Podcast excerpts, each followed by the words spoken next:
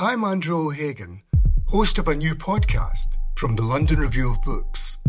It's about the bloodiest and most controversial event of the Falklands War the sinking of the General Belgrano. Margaret Thatcher was accused of a war crime. The truth would only emerge in the pages of a private diary. This is the Belgrano Diary. Listen wherever you get your podcasts. Twice, twice, If you enjoy listening to the LRB podcast, then you'll probably enjoy reading the LRB. You can subscribe to the LRB from just £1 per issue. To find out more, go to lrb.me forward slash listen. That's lrb.me forward slash listen. Or click on the link in the description below this episode. Hello, and welcome to the London Review of Books podcast. My name is Thomas Jones. It's Tuesday, the 4th of May, and this week I'm talking to Peter Geoghegan, investigations editor at Open Democracy and the author of Democracy for Sale Dark Money and Dirty Politics, published last year.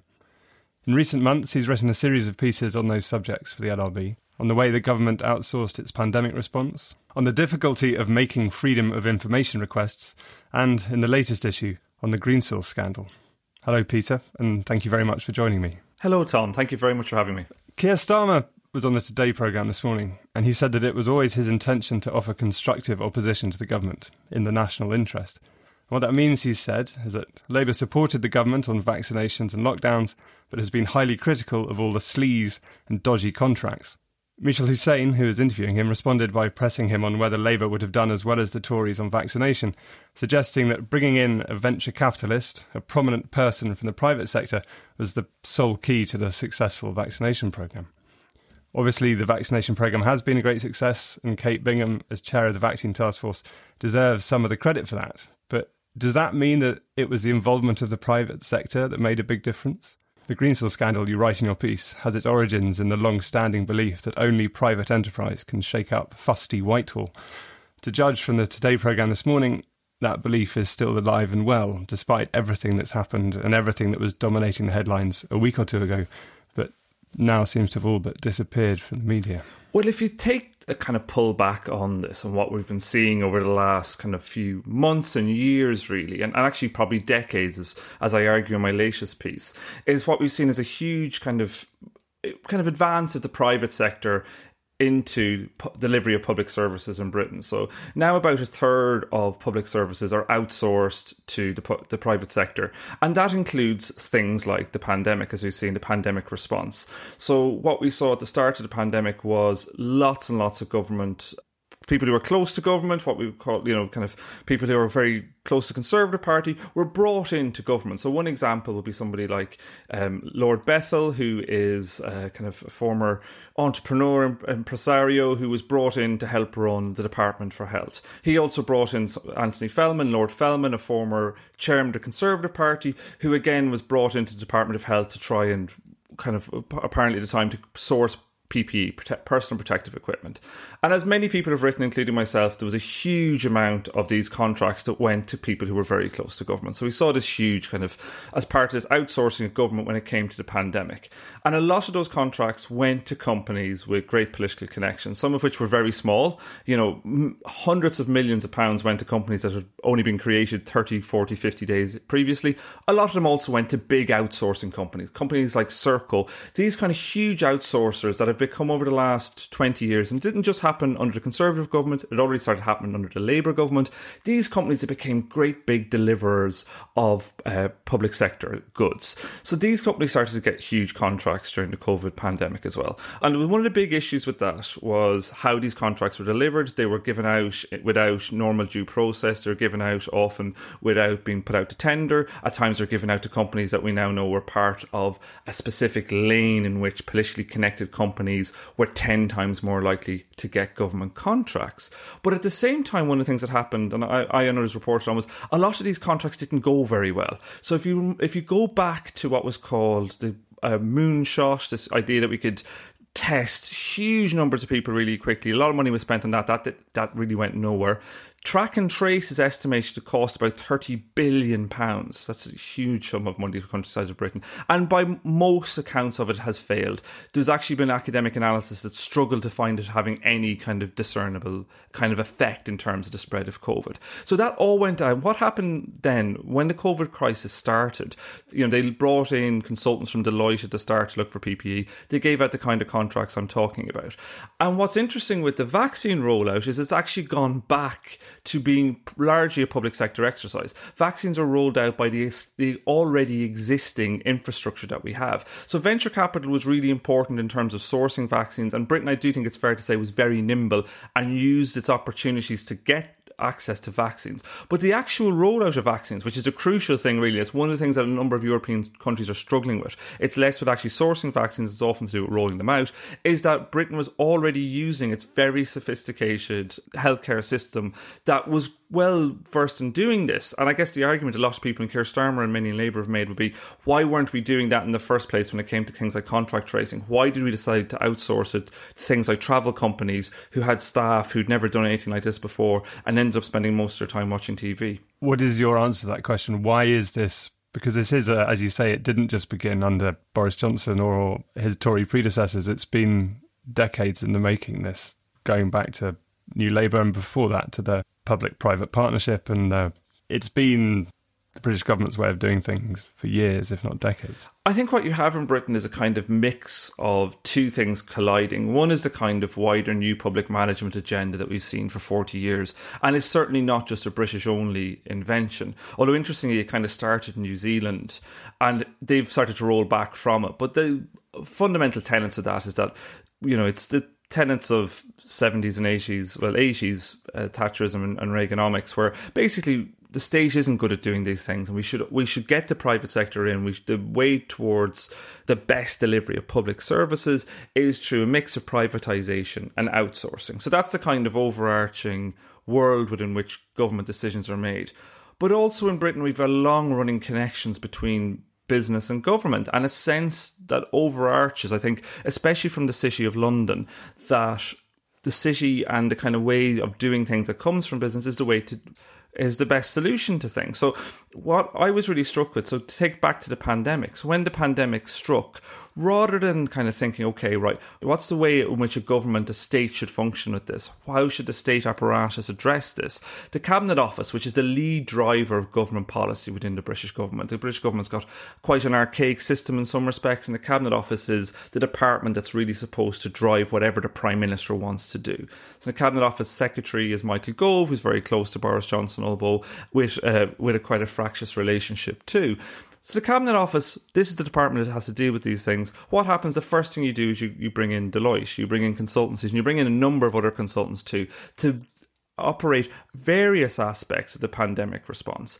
And I guess I would argue that one of the reasons that Britain really struggled at the start of the pandemic was this over reliance on bringing in outside uh, expertise, and because a lot of these expertise didn't really have all that familiarity with the systems which they were trying to run, they were being paid huge amounts of money, to like kind of six thousand pounds a day. But the kind of over the the the nexus at the centre of it was this idea that we to do to do this uh, significant public work, we need to get the private sector in to run it for us. Because once upon a time, that work would have been done by the civil service. I mean, that's the purpose of the civil service is to carry out that work of government. But of course, there have been massive cuts over the last 10 years, possibly longer, to the number of civil servants that we have. So the answer is we've sacked all these people. There's no one to do the job. Let's bring in the private sector to do it instead. And often, as we've seen, and we'll talk about it more, I'm sure, with the, the lobbying scandal that's gone around David Cameron and Greensill, a running thread toward, throughout that is that role of the private sector and encouraging civil servants to move from uh, pri- from the pri- public sector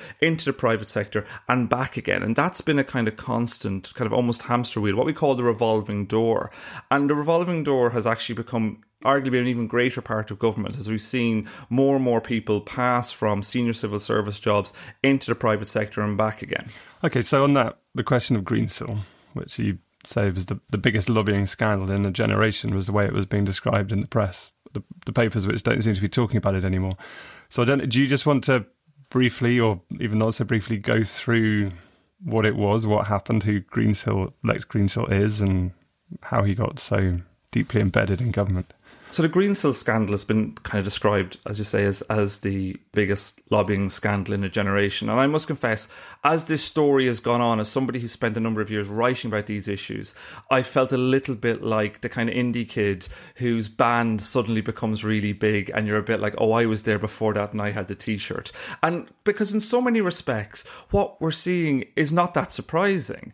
You know, the, it's a product of, of a system that we already knew didn't work. But to kind of roll it back and see what, what, what exactly happened, Lex Greensill, who's a, who's a Australian financier, this tall, rangy uh, son of Queensland sugar plantation farmers, he ends up working in the city of London in the early 2000s, and he's got this his big idea, which is called um, it's called reverse factoring. It's called supply chain financing, which is a bit has a bit of a whiff of the kind of financial crash alchemy about it. Essentially, what his big idea is is he sells to companies that he will pay their invoices upfront for a fee, and then they will settle it down the line to kind of solve the gap in theory between the time it takes someone to pay an invoice and the kind of the demand of an invoice holder to want that money quicker.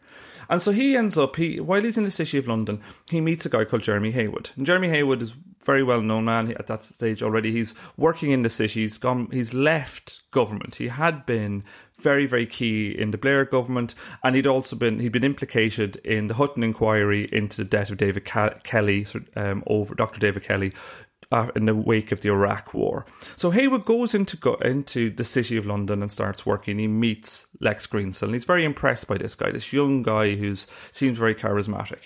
Then, when Gordon Brown becomes Prime Minister, he brings back in Jeremy Heywood.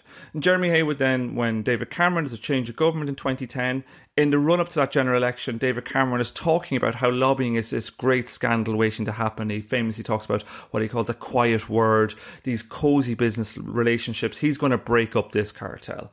So David Cameron ends up in government, and Jeremy Heywood becomes his cabinet secretary, a very, very important position. And Jeremy Heywood is making the case for bringing Lex Greensill into government. He's saying this guy really knows what he's doing. He's a really interesting guy. He's got solutions for people like us, uh, who can he can help us run government better. So Greensill ends up getting he gets a desk in a cabinet office. He gets a number ten email address. He gets meetings with all these different. Uh, permanent secretaries with departments. Basically, all the doors of Westminster are open to Lex Greensill. And this is when David Cameron's in power. And so it's worth almost just parking for a sec. There's almost two issues, parts of this scandal, which I try and tease out a little bit. One is the first bit we're talking about here really is this relationship between the private sector and the public sector and government. And the second bit is the lobbying, which comes later. So Lex Greensill at this point is still in government. He becomes what's called a, um, a UK Crown representative, is the term. And these are people who are appointed often quite quietly on behalf of the uh, public sector to liaise with businesses. And what's almost interesting about aspects of this scandal is, is because it became such a big issue in British politics. Aspects of how Britain is just works were then being reported as news. So these UK Crown representatives, there's 22 of them. It's been a reasonably long standing thing. It was brought in again by David Cameron as a reform to try and improve the relationship between business and government. That was reported in the Daily Mail a couple of weeks ago as 22 Greensills waiting to happen. And they just listed the names of all the UK Crown representatives and had to put a little footnote at the end to say, we're not alleging any wrongdoing against any of them but I thought it was an interesting illustration of how we just don't know about how these systems of government work. They kind of are clandestine in some respects, or at least shrouded in some secrecy. So Greensill is in the middle of government and this is all happening. And then in 2016, David Cameron calls the Brexit election, loses the Brexit election, is out of office, and at that stage, Lex Greensill's role at the centre of government seems to have ended. Fast forward two years, and by the middle of 2018, David Cameron's already taken up some advisory positions. He's on the board of a couple of different companies, one of which is a US data firm called Afiniti. He's a consultant for another biotech company. He starts giving lots of speeches. Then in August 2018, he takes up a role as a consultant with Greensill. And August 2018 is interesting because it's two years and one month after David Cameron leaves office there's a thing called the Advisory Committee on Business Appointments, way uh, kind of over uh, overwrought name ACOBA. That's where ministers and former senior civil servants have to register if they want to take an outside job. You have to register with ACOBA within the two years after you leave office, and you can't do anything for two years. David Cameron waits until one month after that two year limit to then join Greensill. And he takes up, he, as part of his pay package, he gets share options. The value of these share options seems to be actually quite changing quite quickly. Cameron has said, look, they really weren't worth all that much. The Financial Times is reporting they're worth up to $70 million.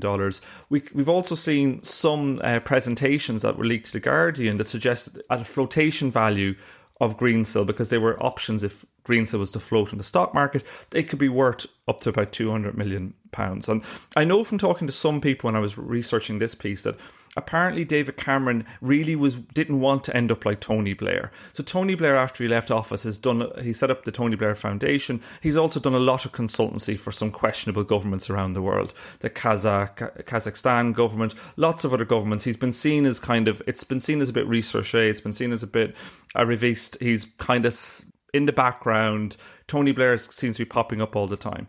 Apparently, Cameron didn't want to do this. He wanted to have basically one big flagship payday, and then he could do lots of other little bits of, uh, you know, kind of charitable works. Unfortunately, this strategy really hasn't worked, as we know, for, for David Cameron. But as part of this, he joins Greensill, becomes an advisor, and he starts basically lobbying on Greensill's behalf he does things like go for tea with uh, Mohammed bin Salman in, in Saudi Arabia. There's lots of press photographs of him sitting in the desert. He lobbies Barack Obama apparently to have a meeting with Greensill, and he also lobbies his former colleagues in government.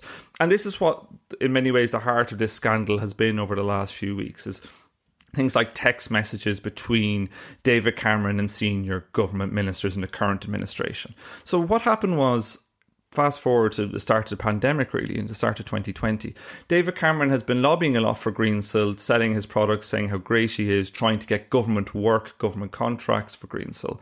But then at this stage at the start of the pandemic, Greensill's company is in, is in trouble. There's a credit squeeze generally. And Lex Greensill at this stage, he wants to get on what's called the COVID Corporate Financing Facility, CFFP, which is this government um, idea that big companies like property Rolls Royce companies can apply for emergency credit to try and like kind of offset the problem when the pandemic strikes. What's really strange about this is that Greensill's company is not the kind of company that should be getting this kind of money. It's quite obvious to even a lay person looking at this.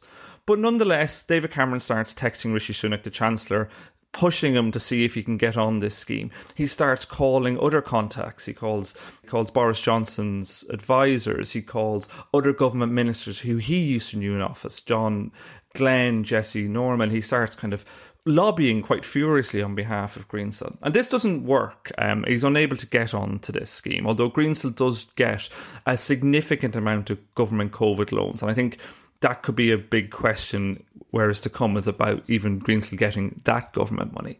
But he constantly, Cameron then also, he, he lobbies a, a number of other uh, former colleagues. We know he'd gone to have drinks with Matt Hancock, the health secretary, again to try and press him to take up Greensill products. So the heart of the issue here is that, you know, David Cameron did all this lobbying. But under the lobbying reforms that David Cameron himself brought in, brought in in 2014, this much vaunted lobbying act. So, having said, I'm going to change lobbying, Cameron brings in these reforms. The reforms are, are, a joke, frankly, and everybody in the lobbying world knows they're a joke. Most professional lobbyists, even before this scandal had broken, were disliked these rules massively because they kind of tended to hit professional lobbyists and miss a lot of this kind of lobbying like what David Cameron was doing. And actually, one lobbyist I spoke to said to me, you know, it's really interesting if you look at all the lobbying scandals. There's rarely a professional lobbying and lobbyist involved. They're involving people like Cameron. So Cameron's reforms meant that you only basically have to register if you're meeting government ministers, and you only have to register if you're a third party. So Cameron was an, what's called uh, nominally an in-house lobbyist, which means he should have been he was an employee of Greensill, even though he doesn't seem to have. He seems to have been a very part-time employee.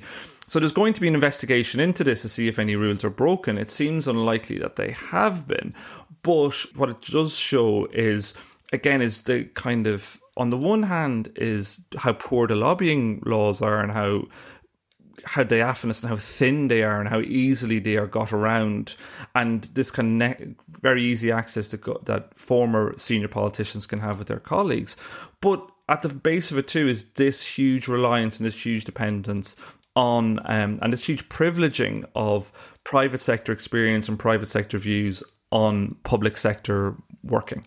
But one thing about all of that, which seems, I mean, it was in the papers, it was in the news, it is clearly scandalous, but it doesn't seem to have cut through with voters at all. Really, I mean, I know I don't know if it's partly because this the whole business of what Greensill did, with the kind of the payday loans, but but they're not payday loans, and and the kind of getting your head around how that that works. I mean, like I can't even remember. I've read the the names of the process so many times, and you've said it just now, and I still can't remember what the words are. Remind me. Uh, it's called reverse factoring or uh, supply chain fi- supply chain financing. reverse factoring, supply chain finance. It's very hard for that stuff, both including me. To what I, it's very easy for eyes to glaze over when this sort of thing gets talked about, which is one of the you know reasons I guess you use people use these names for it and and even the, that you know the huge number of the, the, sum of money for that was spent on test and trace with possibly zero effect you know the 30, 30 billion 20 billion tens of billions anyway these things sort of somehow don't cut through. Whereas what did seem to cut through more although it's fallen away is the the unresolved question of who lent Boris Johnson the money to pay for the refurbishment of his Downing Street flat. Because the idea that you'd spend 58,000 56 58,000 58 58. You'd spend the idea of someone spending fifty-eight thousand pounds refurbishing, refurbishing their flat when you know in Hartlepool or in Plymouth you can buy a flat for that amount of money. That seemed to that's something that people could get a hold on as being, and yet even that has fallen away because Johnson you know, yesterday he was in Hartlepool campaigning and he was asked if a Conservative donor, as had been reported in the Sunday Times, had been asked to pay for his son's nanny. And he replied, All this kind of stuff is exclusively for the interest of the Westminster bubble. I know other parties want to focus on all sorts of trivia, but it isn't trivial, is it? If the, this question of where the money's coming from, and I mean, it's massively important to you know whether or not we live in a democracy. In some respects, I think the, the Boris Johnson flat refurbishment story is more important than the David Cameron story. And I think there's a couple of reasons for it. The first is I think we're almost we we know what we know about the David Cameron story. There's going to be some investigations, there's going to be parliamentary committees. I think there'll be a lot more uh, heat, but there mightn't be all that much more light. The facts are kind of pretty much there, I think, and we can make a judgment on those facts. It'll probably be found Cameron broke no rules because the rules are so poor. We might have some sort of you know retrospective fig leaf uh, changed around them, which probably almost certainly will try and make it harder for things like charities and trade unions to operate too, because that's often how a conservative government approaches kind of tightening up lobbying is to try and aim for those too. But broadly, we we will we know what's happened. The Boris Johnson um, rumbling scandal, which you know at Open Democracy we started writing about this back at the start of April. We had some uh, we had some little inside lines on this about about this flat refurbishment. And when I first started, saw the story, I was like, okay, I'm, I'm struggling again. I'm struggling to figure out understand this exactly what's happening here. And I think this is a case with a lot of scandalous stories, and you can tell from my accent I'm Irish. This is often a case with a lot of the long running political scandals and money scandals we had with Irish politics too, is that they can become quite knotty because often they are quite com- convoluted they're rarely straightforward schemes.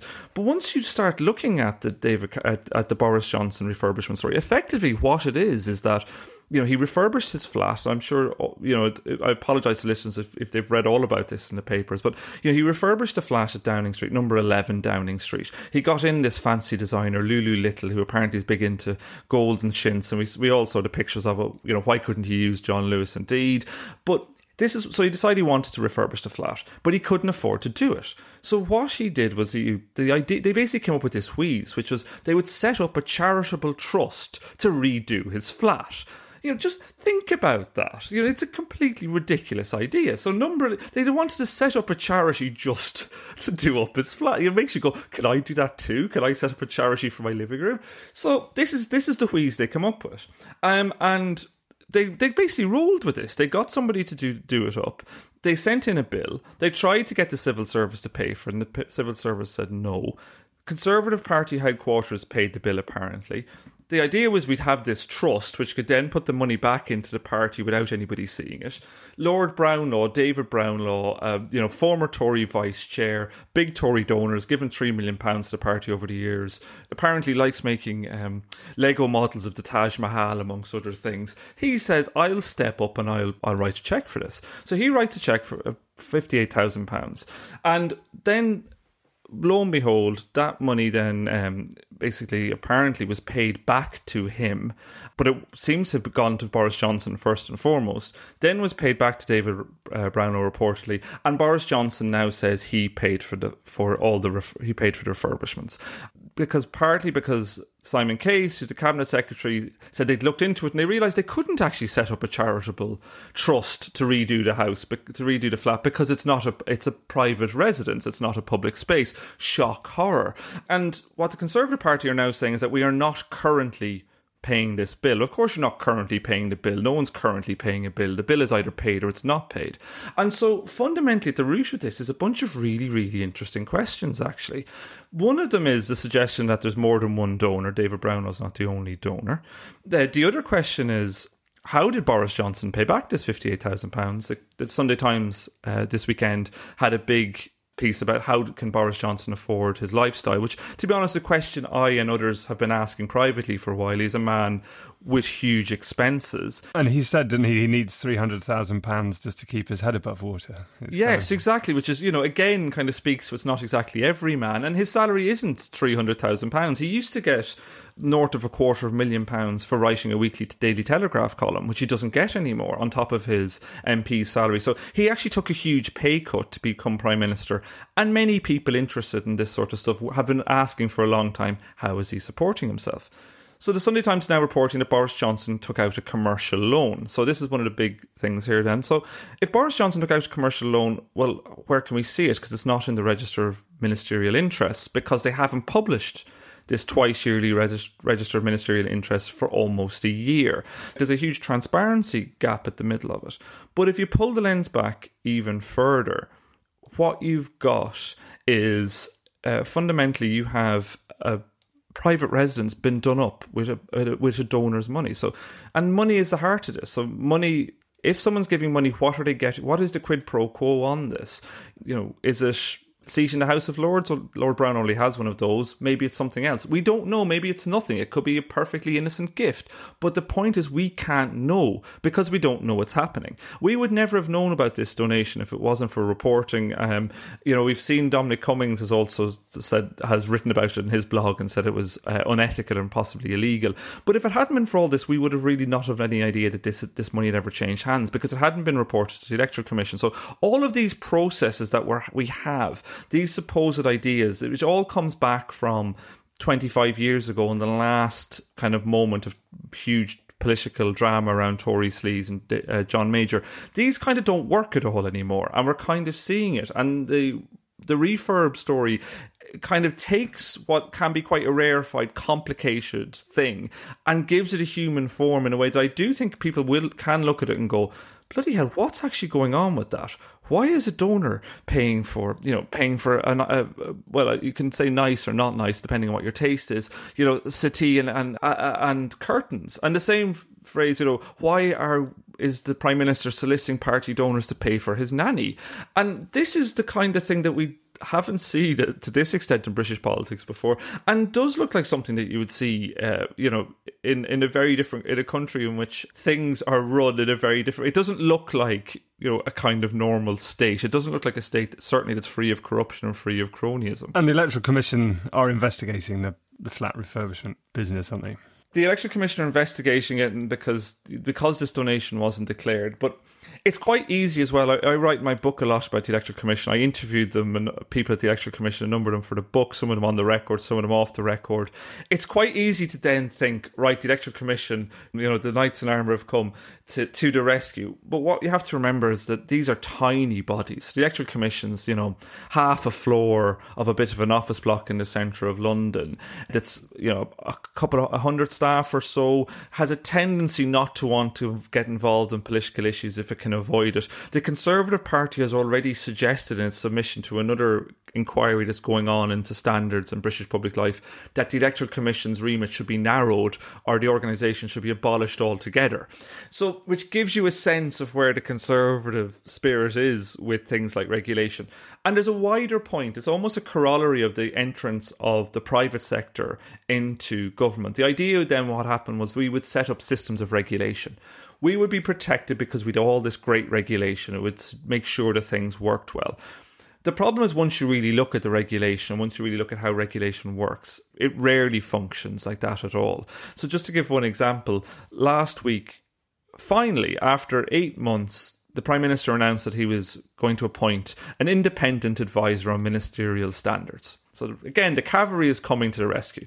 This is the other. So the uh, ministerial uh, standards advisor is going to come. We haven't had one since Alex Allen resigned back in October. He resigned because Boris Johnson refused to initiate an investigation, and kind of proceedings against Priti Patel after she was accused and found to have been bullying in the Home Office. Alex Allen, career civil servant, said, "Look, I'm out of here. I'm not doing this anymore." So finally, however many months later, we have an independent advisor. But the independent advisor is appointed by the Prime Minister. He can only make recommendations, as Alex Allen did in the Priti Patel case, you should investigate only one person is allowed to to kind of make the final judgment on whether there should be a full investigation and any action taken. That's the prime minister. So you can kind of see the circle here. And actually, the person who's taking the job, Christopher Geidt, who's a former um, personal secretary to the Queen, even he, in some respects, could be seen as a slight kind of slide in standards because until now, that advisor role has always been a career civil servant. Geidt isn't a career civil servant he has lots of business interests. He's an advisor to the arms manufacturer BAE Systems, for example. He intends, it seems, to keep those positions. So there's again even more opportunities for conflicts of interest within it.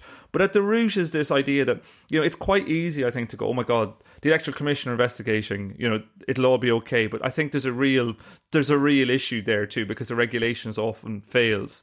The one proviso on that is that if the Electoral Commission does find that the Conservatives broke the law, and if, if you don't declare a political donation like this, it is a breach of the law, then it could become difficult because it then becomes, you know, I'm talking to you from Glasgow.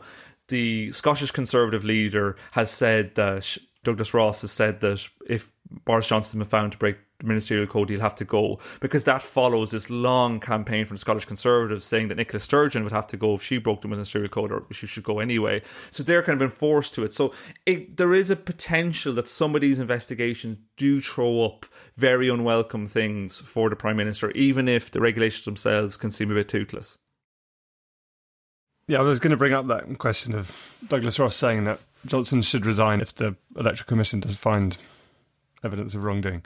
But then, I mean, once upon a time, a great many members of Boris Johnson's cabinet would have been expected to resign in the old days. That when Priti Patel was found that there was evidence that she'd been bullying people at the Home Office, the business of Robert Jenrick and the planning permission into Tower Hamlets, and Johnson himself. And it seems that it used to be that there was a scandal, there was evidence that it there was some foundation to it, the minister in question would resign, and that was the way it was done. But Johnson and his cabinet have shown that if you don't resign, then you carry on and nothing happens and everyone forgets about it and on to the next thing. And in a sense that, you know, there are elections coming up on Thursday. For electoral reasons, the leader of the Scottish Conservatives needs to say that. But he can say that today. But then when eventually the Electoral Commission makes its findings, if it were to find evidence of wrongdoing and Boris Johnson were not to resign, that doesn't mean that Douglas Ross is then going to resign as leader of the Scottish Conservatives because he'd called for Johnson to resign and he hadn't. I mean, it's it's. I mean, how what how does anything happen? I apologise for the rustling of papers. It's actually I'm just pulling up Ferdinand Mount's great piece from the latest issue of the paper, in which he says that ministers stick like barnacles to their ministerial posts with Johnson's encouragement, and I think that's exactly it. They will limp it like cling on. We've seen your Robert Jenrick refuse to resign despite admitting apparent bias in overturning a planning uh, application that massively benefited the Conservative donor Richard Desmond, who he just so happened to be sitting next to at a Conservative Party fundraiser. You know, we've had seen so many conflicts of interest. We've seen exactly, we've seen the kind of what we would have seen as the things that would end a career have just haven't now. And I think there's that's a really interesting aspect again about this whole thing's about investigations and about you know about the wider kind of infrastructure of how you go about regulating these things. So a lot of the infrastructure we have, what's called the Commission on Standards in Public Life, that dates back from the Nolan Principles from 1995. John Major's government, besieged by sleaze, he says, "Look, we're going to do something about it." The Nolan Principles come out are, are produced by a former uh, senior judge and this Commission on Standards in Public Life. But at the root of that is this idea that people will behave honourably. People will do the right thing. So if you're found to break the ministerial code, we can't push you out the door, but we expect that you'll resign. It's the expectation. It's the same I mentioned the start as advisory committee on business appointments that just basically rubber stamps um, former senior civil servants and government ministers jobs in the private sector. The idea with that is they never say no to anything, but the idea is that they will have a back and forth with you privately and you won't put forward something that's just not a good thing to do. The problem is the current, and we've seen this for a number of years, just ride roughshod over that. Boris Johnson took three days after resigning as Foreign Secretary, Boris Johnson signed a deal with the Daily Telegraph to go back to writing his quarter of a million pound a year column. He didn't go near Acoba. What conflict of interest could there possibly be between a former government minister writing a weekly newspaper column for a significant amount of money for a pair of, you know, uh, kind of uh, plutocrat donors uh, who live in a, in a, who are tax exiles? What possible conflict of interest could there be there? And this is the this is a huge thing that's at the root of this is that if the culture shifts so much and you're basing this idea there's norms and conventions because what Johnson has actually shown I think, over the last few years, in the name of taking back control of sovereignty, is this huge both centralisation of power in the executive in Britain, a kind of pull of power away from, from the devolved uh, administrations, but also how little kind of laws or kind of strictures there are around basically lying in public office or, or refusing to do anything about it. And we've seen, so Boris Johnson, we've seen him so often, you know, um, and to a point where he refused to ask, answer these questions about about did he ask donors to pay for his nanny, which suggests normally if Boris Johnson's refusing to answer questions about something, it suggests he certainly did it. You know, he was asked about this comment about um, that was leaked clearly from Dominic Cummings about that he would rather see the bodies pile up in their thousands than introduced under lockdown. When he was asked about that, it was reported, you know, Boris Johnson firmly denies it. You looked at the video and it was like, that is not a man firmly denying anything. He kind of was grinning and going, no, no, I, I wouldn't possibly say that.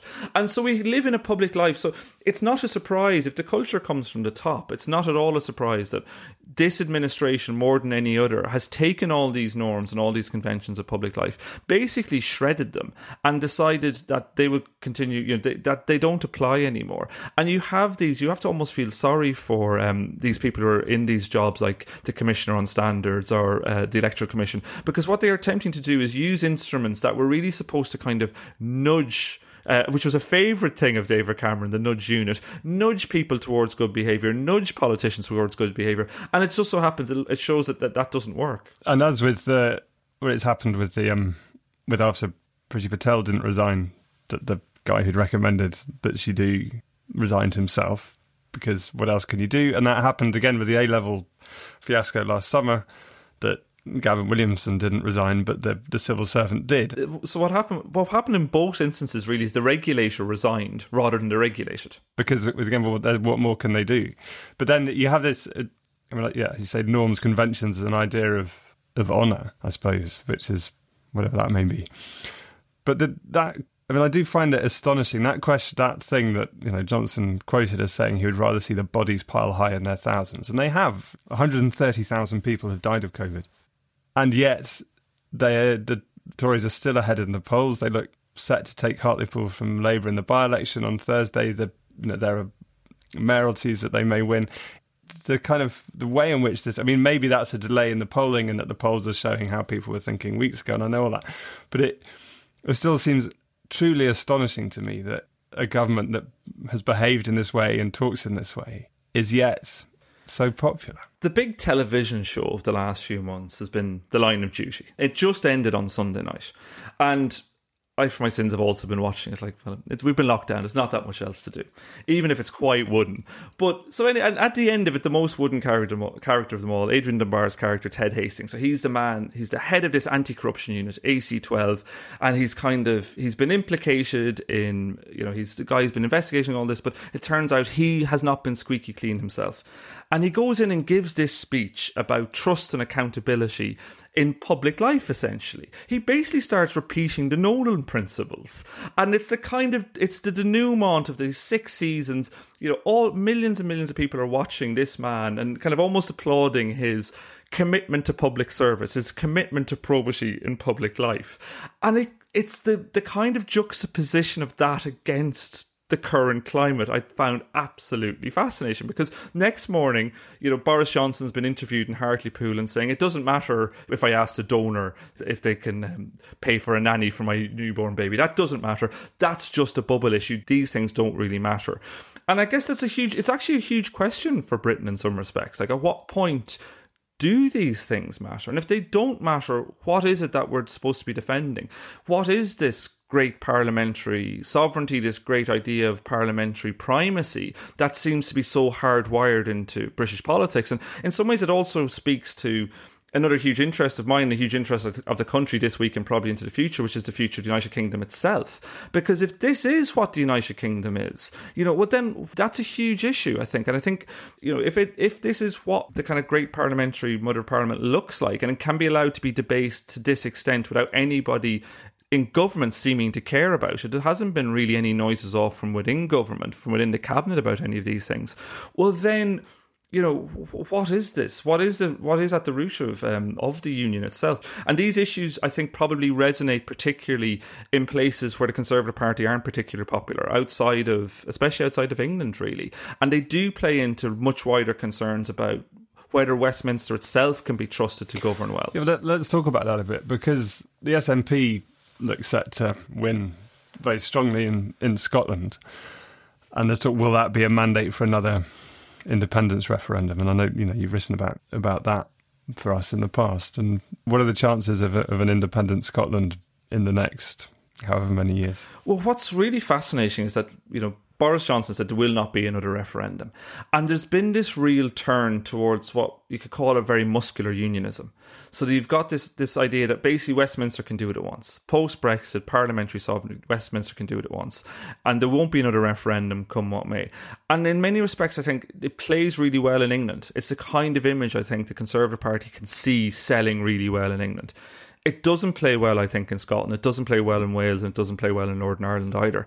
And so, what you've seen is we're seeing more and more of these two things butting up against each other. So, the Scottish Conservative Party would have hoped to go into this election, if it had been three or four years ago, in some respects, almost hoping that somehow it was possible to end up in government. That was the former Conservative Party leader in Scotland's, Ruth Davidson's basically idea you could have a Tory First Minister.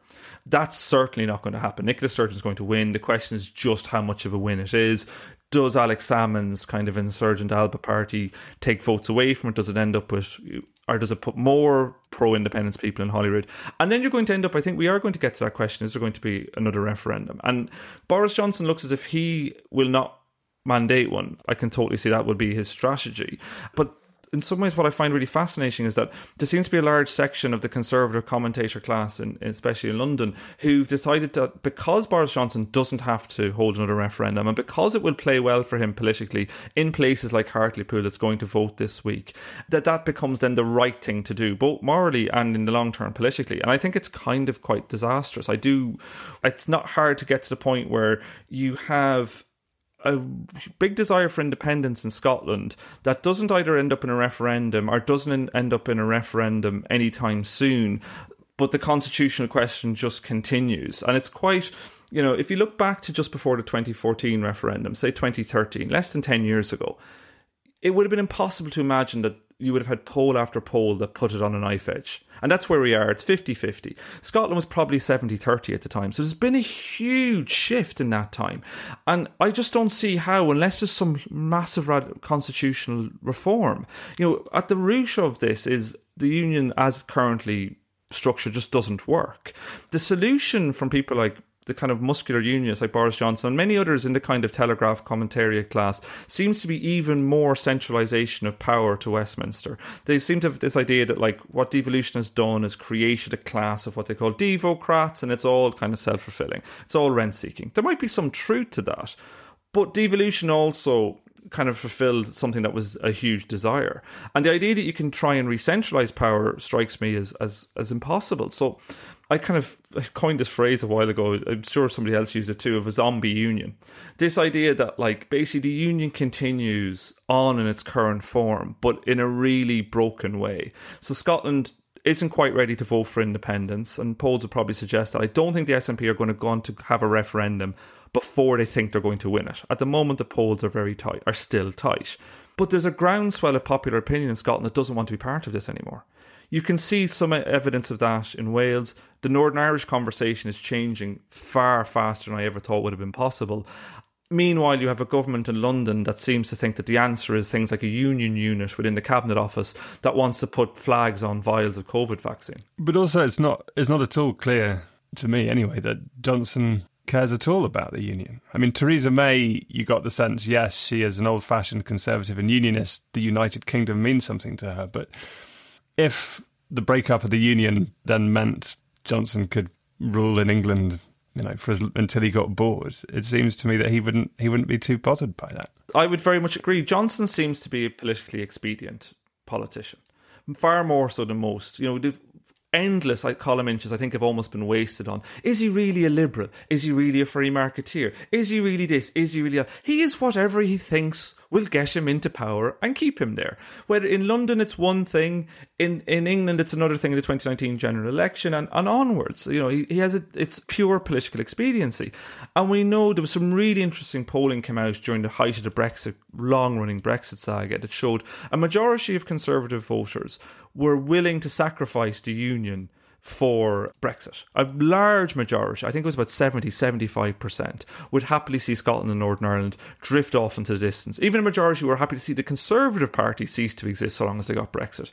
Johnson knows this. So he has got, I think he has almost no emotional attachment uh, to the union. And but what's interesting is even under Theresa May, I do think she had emotional attachment to it. But they start the union stopped being a relationship, and I think this happened a while ago. The union stopped even the language around it's interesting, like the precious union Theresa May to talk about. They talked about it like you talk about a grand piano in your living room. You know, you couldn't imagine it not being there. It really holds the room together but you're you're damned if you're going to play the thing, and you're damned if you're going to give it a huge amount of attention, and you're certainly not going to give it attention if there's something else that you'd rather give attention to. And it strikes me that so many conservative leaders have said they will do anything, everything they can to fight for the union, except for something that might actually help you know to save to save the union. And we end up then having these circular conversations about federalism on the left of you know on the Fabian side of politics and the Labour side of politics. Meanwhile we have a, which you're unlikely to go anywhere ever. Uh, it's a kind of phantom solution to a problem that doesn't really exist. At the same time as you have the Conservative Party who I think have they've stopped quite a long time ago seeing the union as something that is an actual relationship. Michael Keating, uh, who's in Edinburgh and Aberdeen professor, has written a very interesting new book on this, on, on, on unionism. And his central thesis is that unionism has changed from being a polyvocal thing that took different forms in different places, from your orange walk in Ballymena to your conservative gala in the borders of Scotland to, you know, your village fete in the home counties, to now coming down to one very muscular version of unionism that's really a form of British nationalism.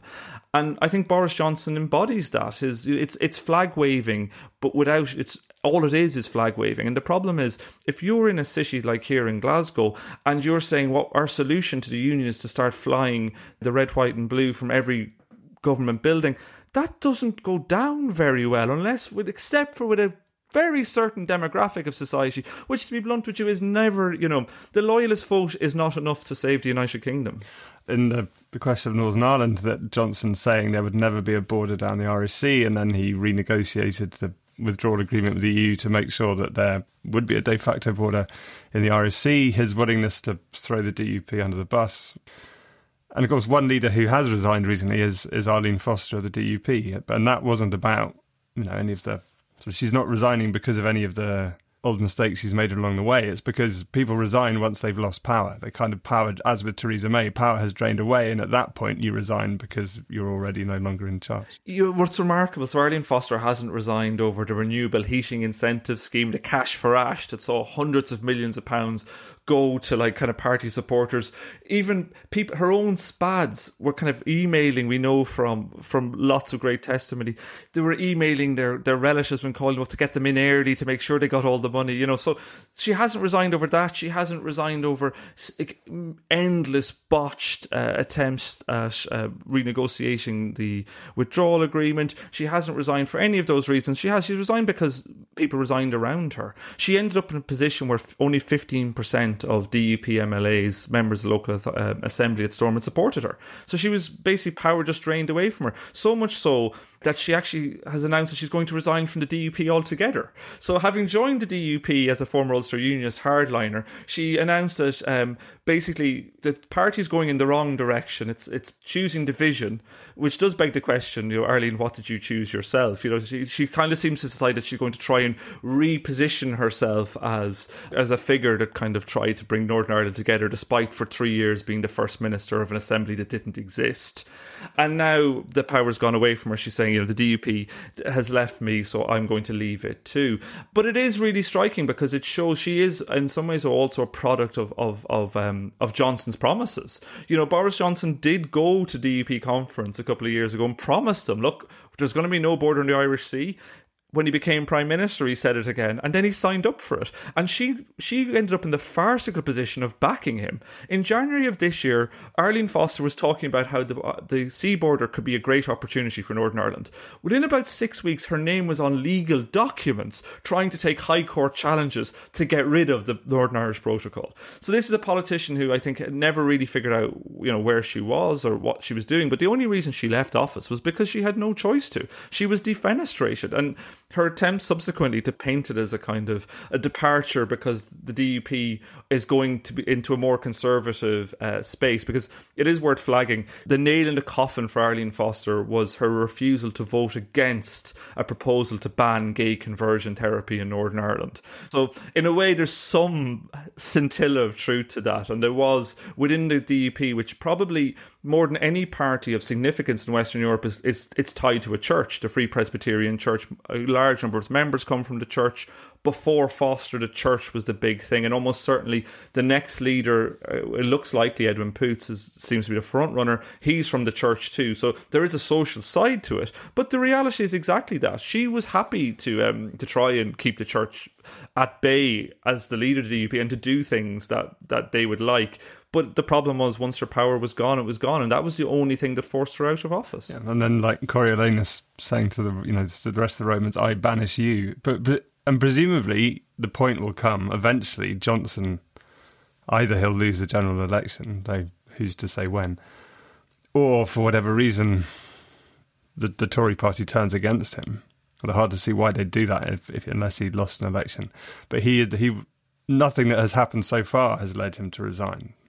So he will only go once in the same way as with Foster, once you know the the power has already left him.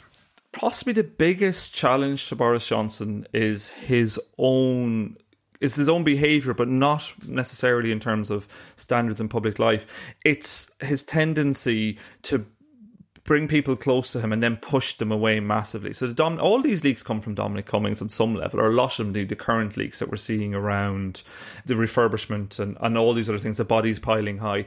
That's somebody that Boris Johnson brought really close to him and then pushed him away and John in Cummings in some in Cummings' defence, which is a sentence I'm not sure I've ever said before, in Cummings' defence, he was reacting to Boris Johnson deciding to put the knife into him. And Boris Johnson does seem to be a man who, who likes a bit of hubris. He did put the he was almost publicly skating about David Cameron and Greensill. He said he was going to open these investigations in a way he normally never does because he saw an opportunity, without really thinking, is this going to come back to bite me because of my connections? Because a lot of the same issues with the Greensill scandal are are part of his government. The same conflicts of interest, the same revolving doors. He has a tendency to bring people very close to him and then very publicly shun them. He's done it with a number of senior conservatives already, senior figures around the Conservative Party. He's not particularly liked by Conservative MPs. They don't really trust him. The European Research Group, people like that, the kind of hard Brexit right, the Conservative Party, saw him as a vehicle to get what they wanted, which succeeded. There isn't a huge amount of trust and love for him in the party, though. So there is the potential that he gets to a point where he has frankly pissed off enough Conservative MPs that they can take a Guinean, which is in some ways is what happened to Margaret Thatcher. She got to the point where the goodwill for her within the party had drained away, albeit it took 11 years. Johnson is cutting through goodwill at a much quicker rate than uh, than Thatcher was. So in some ways that might be the biggest threat to him.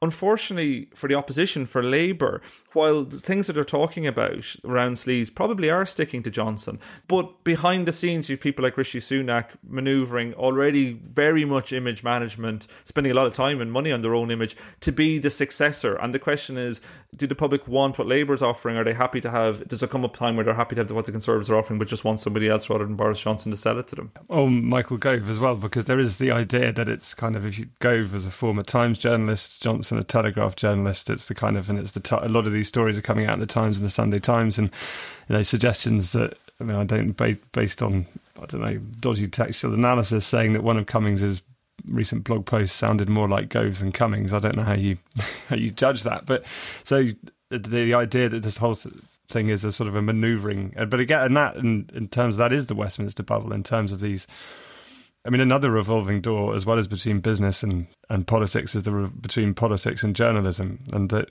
and how much this is the Times and the Telegraph and, and the Mail, of course, and that Gove's wife Sarah Vine writes the Mail, and so there is this, there is a sense in which he's not wrong that there's a there's a Westminster bubble aspect to it. Oh yeah, I think there is. There's a, there's a Westminster bubble, but there's also like again, it's part of the way like I think British politics has change is going too far. Like there's always been a you know Churchill wrote, uh, Attlee wrote, lots of people were journalists before they got into public office. But in some ways, more and more, it is kind of politics by journalists.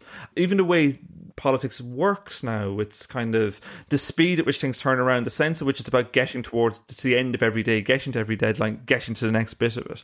And so, and the, ne- the kind of really close relationship between newspapers and and politicians and it's hard not to see some aspects of this within some of these power plays. It's very interesting to see how these stories have been picked up because had they not been picked up, they would have ran. I think they they would have ran into the sand. You know, I spend a lot of my time writing this stuff. It's it is not easy to get the BBC to care about it, and frankly, to have so many you know today programs framed by what Boris Johnson did, what David Cameron did, Newsnight discussions. I was joking with a friend of mine who's an anti-corruption expert that she's on Newsnight so often these days they should get her own couch because and this is the kind of job that she would never have done before because they weren't asking these questions and you know none of this somebody who knows about it is, is surprising because the whole system doesn't work. So it's not surprising it's happening.